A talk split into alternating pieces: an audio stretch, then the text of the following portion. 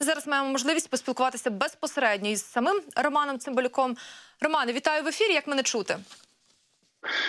Вітаю вас, Адріана. Чую вас чудово. Розкажіть, будь ласка, в чому конкретно вас звинувачують у Росії? Ну там е, стаття, яка е, принаймні зараз е, виглядає як адміністративне порушення, і так це екстремізм. Але бачите, Росія держава досить специфічна, і як мені пояснив мій адвокат Микола Полозов, якого ви сьогодні цитували, що можливо вони під час власне цих слідчих е, дій допиту скажуть: ага, от по цьому у вас адміністративка, а от по цьому ще адміністративка, а вкупі це вже уголовка. Ну будемо дивитися. Я переконаний, що все буде гаразд, тому що все ж таки в мене досить досвідчений адвокат, який багато займався українськими політв'язнями, і я звичайно в це в цю категорію потрапляти не збираюся. Московська прокуратура дійсно викликала вас на допит, як повідомлялося 24 грудня. Я так розумію, ви з'являтися не будете. Ну і до Росії взагалі найближчим часом не збираєтесь. Правильно? Ну давайте не будемо говорити, хто де знаходиться, тому що е, зараз модно в таких ситуаціях казати, що я в бункері. Ось, але ж е, розумієте, тут е, збираєшся, не збираєшся. В мене ж дві два запрошення. Фактично і дуже щільно вони йдуть. У мене персональне запрошення на прес-конференцію Володимира Путіна 23 грудня і 24 грудня вже мене кличуть до прокурора. Тому я все ж таки е, маю ці дві події, якимось чином поєднати е, докупи, але е, остаточне рішення буде ухвалюватися залежно від того, як будуть розвиватися події. І Тут треба просто наголосити, що можливо це просто бульбашка, бо російські змі, хоч і пишуть про це, вони ж брешуть час від часу, чи завжди. І мені ніхто ніяких е, постанов е, запрошень до прокуратури не надавав. Я про це знаю виключно з, зі змі, але ми все ж таки вирішили це з Миколою Полозов не залишати просто так. Чому тому, що якщо справа піде, я просто не хочу, щоб так сталося, коли я наступного разу поїду у Вільнюс. А я буду в базі Інтерпола, і мене там будуть в чомусь звинувачувати. Тому ми вирішили цю справу не кидати. І е, якщо все ж таки російська сторона дасть цьому хід, то ми будемо судитися до ЄСПЧ включно, і е, коли е, отримаємо компенсацію, витратимо її на підтримку дітей кримських татар, які заарештовані окупаційною владою. Скільки років ви працювали в Москві, і як думаєте, от чому саме зараз посипались такі абсурдні звинувачення? 13 років з невеличким хвостиком, і тут саме мені більше всього подобається в ціна тільки про шпигунство, тому що як це так?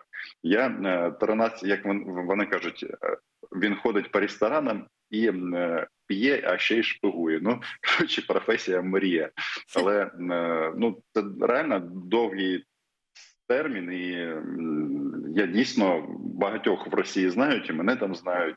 І е, наша історія стосунків з багатьма людьми вона трива, триває ще е, або має початок ще до російського вторгнення. А чому? Ну, мабуть, е, вони вирішили, що е, треба остаточно побудувати залізний мур і насолоджуватися виключно солов'їними турелями та турелями моєї подруги Олі Скабеєвої. А ви сказали про те, що будете позиватись аж до Європейського суду з прав людини. Е, скільки часу може зайняти весь цей процес? Ну такі юридичні питання це все ж таки до Миколи Полозова, але зрозуміло, що ця історія вона це не на не на один рік, але з іншого боку, нам і поспішати нема куди, тому що тому що Україна була є і буде. Пане Романе, ви єдиний акредитований український журналіст а, в Росії. А, скажіть, будь ласка, і зараз ми бачимо розвиток такої історії. Скажіть, будь ласка, як зараз себе там почувають інші іноземні журналісти, які акредитовані а, на території Російської Федерації? Можливо, ви знаєте більше історії про ваших колег? Ну насправді, скажімо так, з 2014 року по піде різними е, під різним тиском е, були змушені закритися кореспондентські пункти таких видань, як один плюс 1», як е, Укрінформ, які працювали в 2014 і в 2015 році.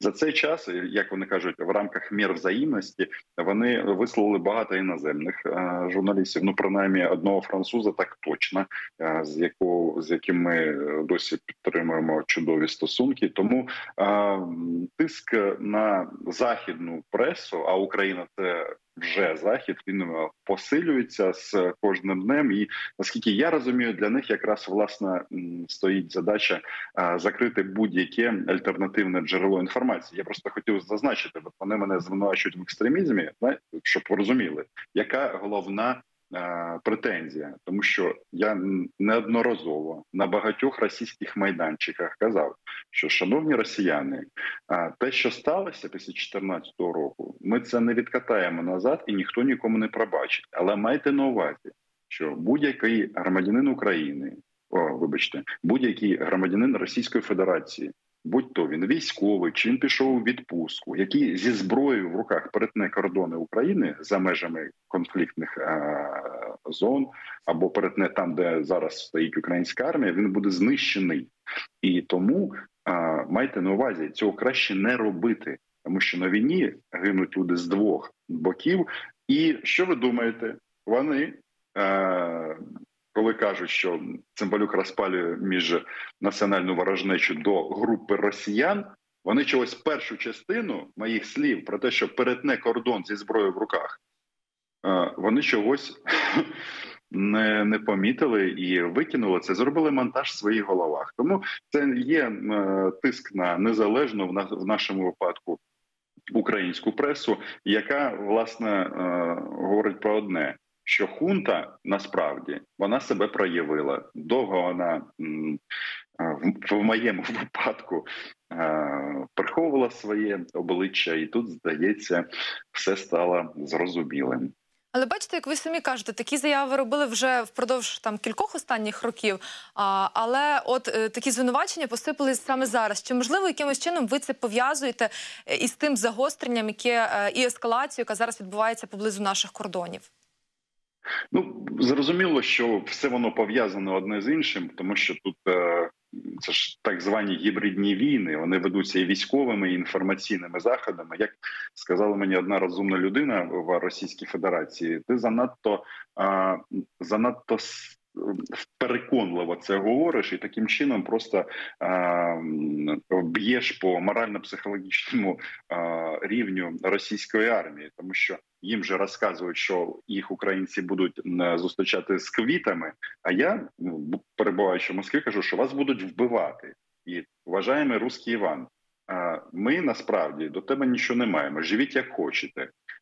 Да, ми ніколи не пробачимо, ніколи не забудемо про окуповані території. Ну, Якщо ви думаєте, як тут е, що ви прийдете і е, будете розвішувати нас на, на ліхтарях, як пропонують віце-спікери Держдуми, або як каже е, інший представник російського парламенту це перший Толстий, а другий Жириновський, який каже, що російські воєнні будуть йти по пилаючій Україні, і тільки трупи будуть лежати українських солдат.